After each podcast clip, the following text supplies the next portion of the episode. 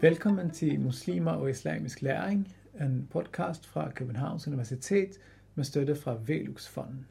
I den her podcastserie undersøger vi betydningen af uddannelse og videnssøgning i islam og for danske og europæiske muslimer.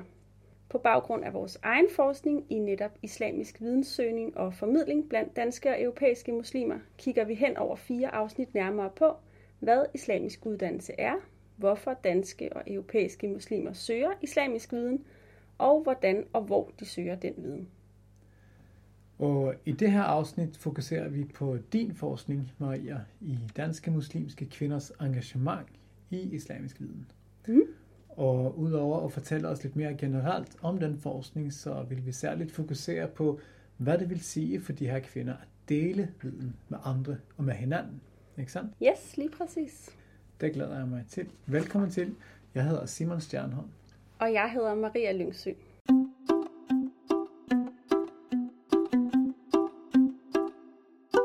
Så din forskning, Maria, den handler om danske muslimske kvinder, der engagerer sig i islamisk uddannelse og videnssøgning. Kan du sige lidt mere om det? Er det et øh, udbredt fænomen? Øh, ja, det her med at søge viden øh, om islam og på islamiske emner, det er et ret udbredt fænomen blandt øh, muslimer verden over, og også øh, muslimske kvinder verden over. Og øh, der er også en del, der peger, en del forskning, der peger på, at det er sådan noget, som flere øh, søger og flere gør øh, globalt, og også i en europæisk sammenhæng. Så øh, der er ret meget forskning fra forskellige europæiske sammenhænge, som viser, at kvindelige muslimer ser det som en central del af deres øh, måde at være muslimer på, og en central måde at sådan, engagere sig i islam på, er faktisk at søge viden for at være i stand til at leve et, øh, et islamisk liv, kunne man sige. Øh, og så er det også blandt danske øh, muslimske kvinder et øh, fænomen, som øh, nok er i stigning, selvom det er lidt svært at sige ret meget om, og vi har ikke specielt meget forskning om det, så det forskning, jeg har lavet her, det er noget af det første, der beskriver det her med danske muslimske kvinders engagement i islamisk videnssøgning sådan øh, mere specifikt. Men det er helt klart øh, sådan, at den tendens, der er i øh, andre steder, den kan man også se i Danmark. Altså det her med, at det er en vigtig del af det at være dedikeret til islam og søge viden. Hvor og hvordan har du så undersøgt det her i en dansk kontekst? Ja, altså jeg har taget øh, udgangspunkt i to specifikke øh, moské-miljøer eller moské-samfund, som ligger i Storkøbenhavn begge to, eller inden for Storkøbenhavn. Og det har ligesom sådan været min indgangsvinkel til at lære øh, muslimske kvinder at kende, som er engageret som enten elever eller lærere i forskellige videnssammenhænge.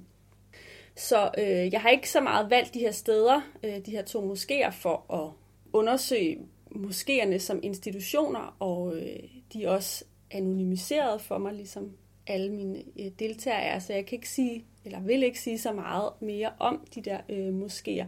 Men det det er sådan to øh, måske samfund, hvor det her, hvor man kan, hvor der er en del øh, tilbud øh, at hente øh, i forhold til det her med at søge viden, og hvor der så derfor også er en del kvinder, som er aktiv, altså enten som lærer eller elever. Og øhm, der har jeg så mødt øh, forskellige kvinder, som jeg også har prøvet at følge, øh, hvor de ellers går hen og søger viden. Så, så jeg har både deltaget i forskellige kurser og øh, klasser og sådan noget i de her moskéer, øh, men også andre forskellige steder. Det kan både være øh, i andre moskéer eller islamiske institutter, men jeg har også øh, i nogle tilfælde fået lov til at komme med folk øh, hjem i deres øh, i sin mere private sammenhæng, for eksempel til studiegrupper, øh, for at være med til øh, islamisk vidensdeling i sådan nogle sammenhæng, og også nogle online sammenhæng. Så det her med at observere forskellige øh, undervisning, al mulig forskellig undervisning øh, i alle mulige forskellige sammenhænge, det er sådan ligesom det ene ben, som min forskning her øh, står på, og det andet ben, det er så øh, interviews med øh, 25 af de her kvinder, som øh, er engageret i islamisk uddannelse på alle mulige forskellige måder. Nogle som lærer og ja, både som lærer af elever, som bruger rigtig meget tid på det hver uge, og øh, nogen som gør det lidt mere sporadisk. Men altså for dem alle sammen gælder det, at, de, øh, at det er vigtigt for dem, det her med at søge viden. Og øh, ja, så har jeg også fået, øh, ja det med interviews, det var så ligesom det andet ben, og så det tredje ben er, at øh, knap en håndfuld kvinder har øh, lavet sådan nogle logbøger for mig, hvor de har noteret de forskellige islamiske vidensaktiviteter, de ligesom har haft i løbet af ugen, så de har skrevet, tirsdag aften går jeg til koranklasse, og om hver øh, torsdag, når jeg tager på arbejde, så læser jeg den her bog i bussen, eller den slags ting. Så jeg ligesom på den måde har kunne få en forståelse af de der sådan mindre aktiviteter, som øh, ligesom er spredt ud over deres hverdag. Okay, må jeg spørge, har det været nemt at gøre det her, eller har der været nogle særlige udfordringer ved at hmm. indsamle det her, den her viden? Ja, øh, altså overordnet set synes jeg, at det har været, kan man godt sige, det har været øh, nogenlunde uproblematisk. Så jeg har mødt nogle lukkede døre. For eksempel er der nogle, nogle moskéer, som så ikke de her to, jeg nu nævner, men nogle andre moskéer, hvor jeg har mødt kvinder, der for eksempel øh, tager klasser eller underviser i andre moskéer, og har spurgt, om jeg måtte øh, følge med dem til den undervisning, og hvor de moskéer så har øh, takket nej til det. Så det har der været nogle enkelte tilfælde af, øh, og også nogle enkelte klasser, hvor øh, lærerne har sagt, at de synes, det er for følsomt for de studerende at have en, en, øh, en forsker, der ligesom sidder og observerer.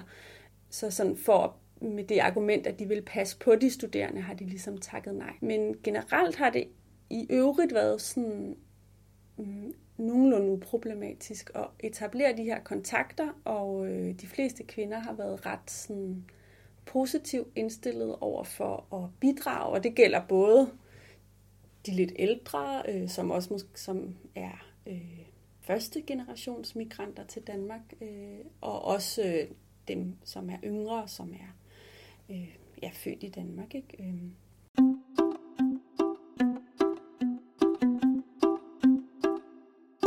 Hvis vi så prøver at zoome ind på det her med underviserrollen. Du har sagt, at du øh, har undersøgt kvinder, der både er elever og undervisere. Um, kan du sige lidt om, hvordan og hvor kvinderne fungerer som lærere i islam? Ja, det gør de i alle mulige forskellige sammenhænge, er det sådan det hurtige svar, man kan sige. I, i moskéerne her, som jeg nævner, hvor jeg har øh, lavet en, øh, en stor del af mit øh, feltarbejde, øh, der er kvinderne aktive som lærere i, øh, på forskellige hold. Og et af de steder, som der især er ret mange kvinder, der er aktive, det er øh, i det, man vil de fleste kalder koranklasser. Øh, og det betyder klasser, hvor man lærer at øh, recitere Koranen.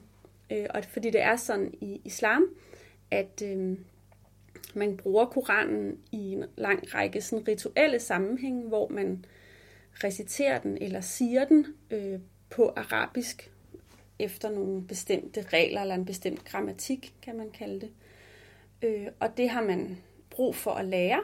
Det har alle muslimer brug for at lære, og det har man øh, også brug for at lære, hvis man har arabisk som sit modersmål. Men hvis man ikke har arabisk som sit modersmål, så starter man selvfølgelig et helt andet sted, og sådan er det jo for øh, en række, øh, ja, en største del af muslimer verden over sådan set, men også for en række øh, kvindelige danske muslimer.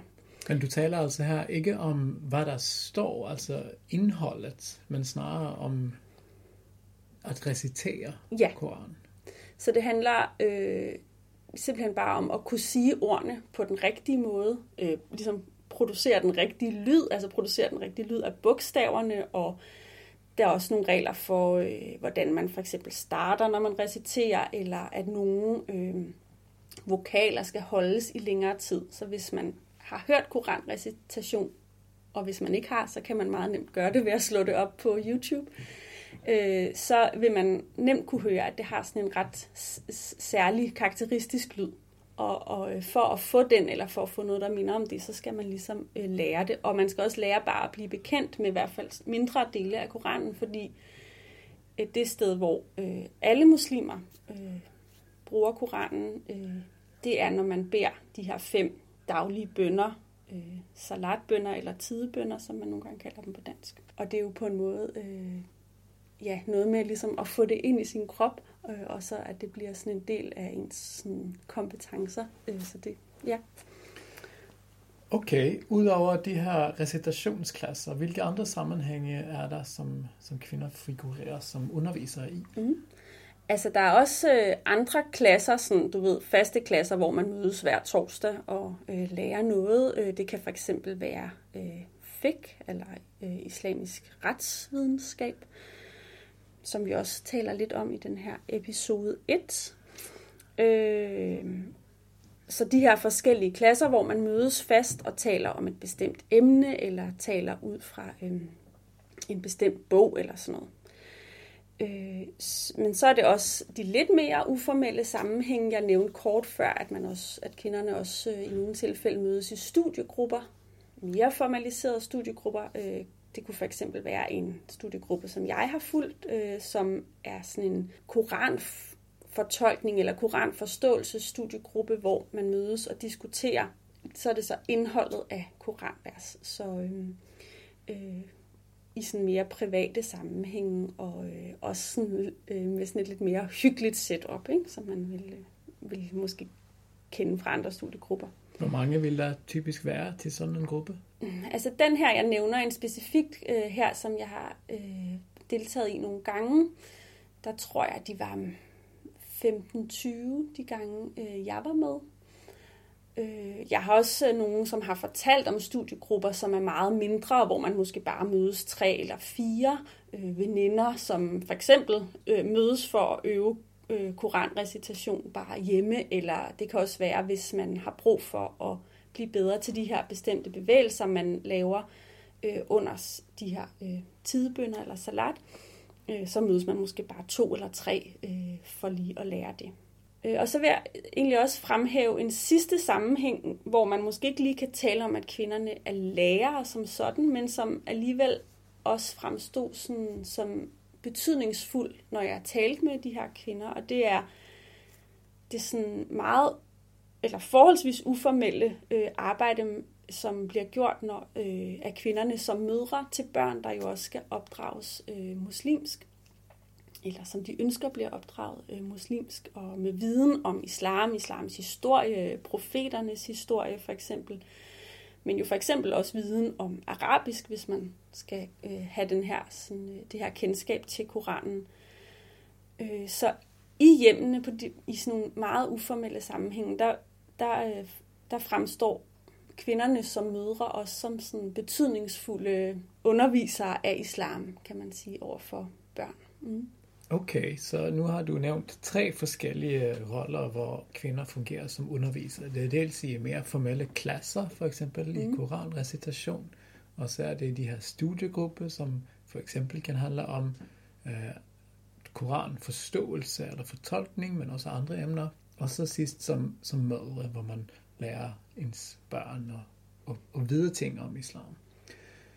Um, ofte diskuterer man jo ude i samfundet, om kvinder har mulighed for at være autoriteter i islam, eller mm. om de ligefrem er undertrykte i stedet. Mm. Siger din forskning noget om det? Øh, ja, kvinderne har øh, betydningsfulde roller og har indflydelse i moskéerne som nogen, der formidler og bærer øh, vigtig viden i alle mulige sammenhæng, men måske især i sådan en minoritetssammenhæng, som øh, muslimer jo står i, i, i Danmark og i Europa, øh, der har det jo en ret stor betydning at være at have nogen, der kan videregive viden. Ikke? Og, øh, og de her kvinder fortæller, at det faktisk tit er kvinder, der tager, øh, påtager sig den opgave frivilligt at undervise børn og unge øh, eller nytilkommende muslimer. Så på den måde, øh, og som jeg fortalte lige før, så spiller de øh, vigtige roller og har en indflydelse på det islamiske landskab, eller hvad man kan sige, og også på måske øh, landskabet. Ligesom vi også ved fra anden forskning, at de også spiller andre slags roller i for eksempel øh, sådan moskéer. Og så er der også de her uformelle sammenhænge, som øh, ja, studiegrupperne, eller det sådan helt uformelle i den her øh, forældrerolle, øh, øh, som jo også øh, er betydningsfulde roller, selvom at man nemt kan komme til at overse dem. Så den her officielle rolle, som imam, som jo tit er den, der bliver fremhævet i den her kritik, så af, at kvinder ikke, at kvinder er underprioriteret i islam, eller ligefrem undertrykte, den, den rolle har øh, kvinder ikke. Fordi det er, hvad man vil kalde konservative øh, eller traditionelle øh, muslimske øh, sammenhænge, jeg har undersøgt. Men der er heller ikke rigtig nogen af de her kvinder, der udtrykker det som et problem. Så der er en anden rolle, som hedder sheikh, som typisk vil være sådan en, en lært person, eller den, man går til, hvis man har spørgsmål. Og der er der også nogen, øh, der, der nævner kvinder, som har den her rolle. Så vil de kaldes, blive kaldt en sheikha. Så på mange parametre, så kan man øh, godt sige, at kvinder de øh, fremstår som autoriteter i, øh, i de her sammenhænge. Øh, og så samtidig vil jeg så sige, øh, at det er jo sådan et spørgsmål, der virkelig bliver fremhævet meget i forskningen faktisk også, men også i den her øh, offentlige debat, sådan som du også øh, øh, nævnte i dit spørgsmål. Men egentlig, når jeg talte med de her kvinder, så var det ikke specielt vigtigt for dem. Øh, så de var ville gerne have viden, og jeg tror, der var også mange af dem, der var selvfølgelig var stolte over at have den viden, og øh, hele tiden søgt at blive mere vidne, fordi det var vigtigt for dem, og også var rigtig glade for at kunne give viden videre som øh, lærer øh, af den ene eller den anden slags. Men mm, den måde, de selv talte om det på, der var det ligesom om, det var ikke sådan, det vigtige var ikke ligesom at sige sådan, ja, jeg har den her autoritets autoritetsrolle, eller det her autoritetsstempel, eller hende der har det, eller ham der har det. Det var ikke sådan på den måde øh, noget, de selv tog op og svarede på, som noget, der var specielt centralt, sådan set, synes jeg. Hvad var det i stedet, der var det mest centrale? Jamen, altså, det som de selv fremhævede, eller ret mange fremhævede, når jeg spurgte om, hvorfor de engagerede sig som undervisere, og også hvorfor de søgte viden, og sådan hele tiden gerne prøvede at blive mere øh, vidende om islam, så var det faktisk, at de gerne ville gøre noget godt for Gud. De ville gerne nærme sig Gud. Og det her med at bruge sig selv på en måde, hvor man søger mere viden om islam, men også deler den viden med andre til andres bedste, det blev ret tit fremhævet som en måde også ligesom at gøre Gud glad, eller leve efter, øh, ja, leve islamisk, kan man sige, i overensstemmelse med øh, islam, og på den måde komme nærmere Gud. Øh, så det var, øh, ja, det var tit det, der blev fremhævet.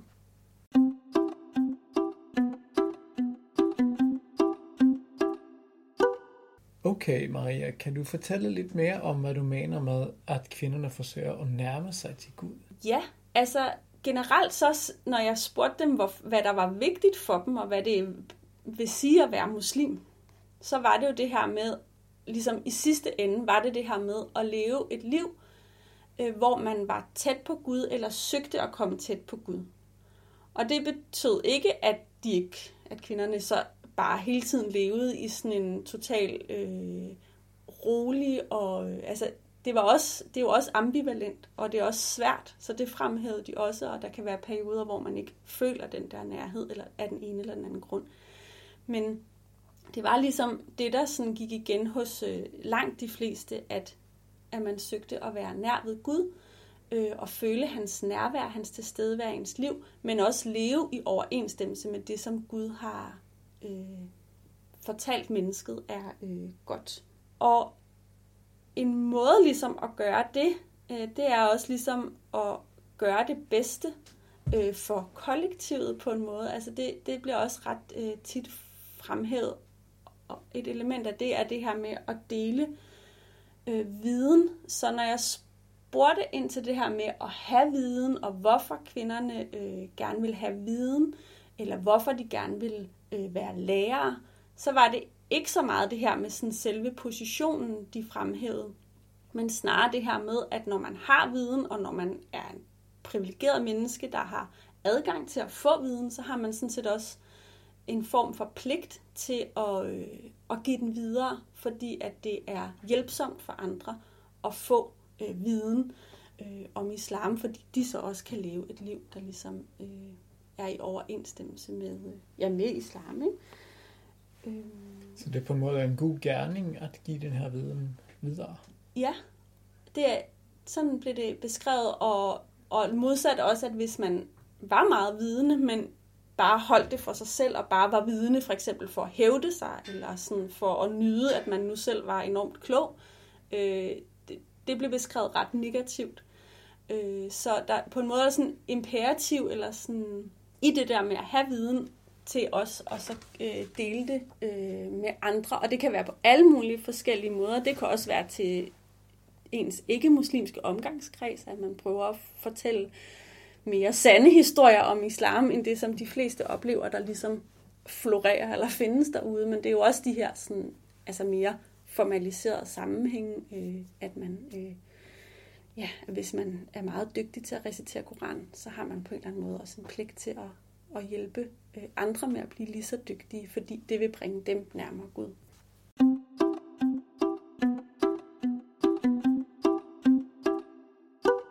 Så det her med at komme tæt på Gud, eller forbinde sig til det guddommelige, er det den vigtigste pointe i din øh, forskning? Det er i hvert fald en af de vigtigste pointer, og også en pointe, som øh, tit måske bliver overset i, øh, i dansk islamforskning eller i religionsforskning måske bredere set, og som jeg også af den grund synes var vigtigt at fremhæve, øh, fordi at det, det var ret meget det, jeg fandt, øh, når jeg talte med, øh, med de her mange forskellige kvinder. Kan du forklare, hvad du mener med det, at det bliver overset i, i meget anden forskning? Øh, altså i, i islamforskning er det tit sådan, at de her sådan mere politiske eller politiserede emner ligesom bliver, øh, er det dem man fokuserer på, eller det er det man øh, spørger til i forskning. Så den, det her med at være en minoritet i forhold til en majoritet, øh, hvad betyder det for danske muslimer? Nogle gange sker det så lidt på bekostning af det sådan, at det man måske kunne kalde sådan fromhedslivet, ikke? som jo øh, som er det, der egentlig er det centrale øh, for de muslimske kvinder, øh, jeg i hvert fald talt med. Den her politiske agenda bliver selvfølgelig noget, man ikke kan lade være med at forholde sig til, men det er jo ikke, det er jo ikke den, der ligesom øh, først og fremmest er drivkraften bag deres sådan, ønske om at, øh, at leve øh, som muslimer. Det er jo øh, en, en overbevisning om sandheden i, øh, i islam som en religion. Ikke? Kan du også sige noget om øh, det fællesskab, der muligvis findes mellem de her kvinder? Ja, helt klart. Så det, det var der også mange, der fremhævede, når jeg spurgte, hvorfor det var vigtigt, hvorfor de prioriterede det mellem job og børn og studier, og hvad alle mennesker jo ellers ligesom har. Øh, så øh, de, mange af de her kvinder, jeg har snakket med, var forholdsvis travle kvinder, øh, ja, i, øh, som havde alverdens forpligtelser, men alligevel prioriterede de det. Og noget af det, de nævnte, ud over den her, det her med at være konstant øh, forbundet til det religiøse, det var også at være i sådan kontinuerligt forbundet øh, i et fællesskab af andre øh, muslimer, øh, som man deler sådan livsgrundlag eller forståelseshorisont med. Øh, og for en dels øh, vedkommende blev det sådan øh, særligt fremhævet også det her med altså et, et søsterfællesskab eller et kvindefællesskab.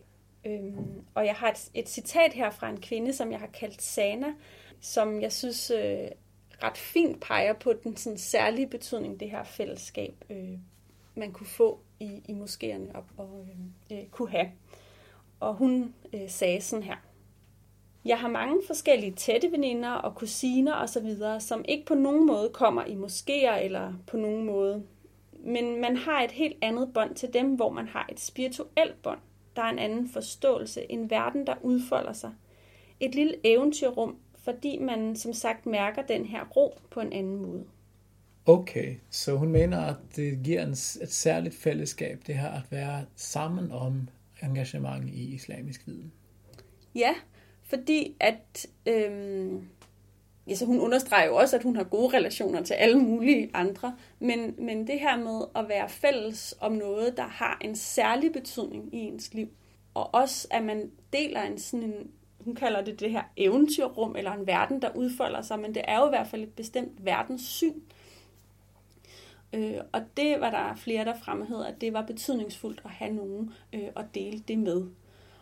Og ligesom der også var flere, der fremhævede, at det var betydningsfuldt at have rum, hvor man kunne tale om øh, emner, som kunne være følsomme af den ene eller den anden grund, øh, grund som var de her øh, kvinderum, øh, som, øh, som undervisningssammenhængene jo øh, stort set i alle, eller i langt overvejende grad i hvert fald øh, er.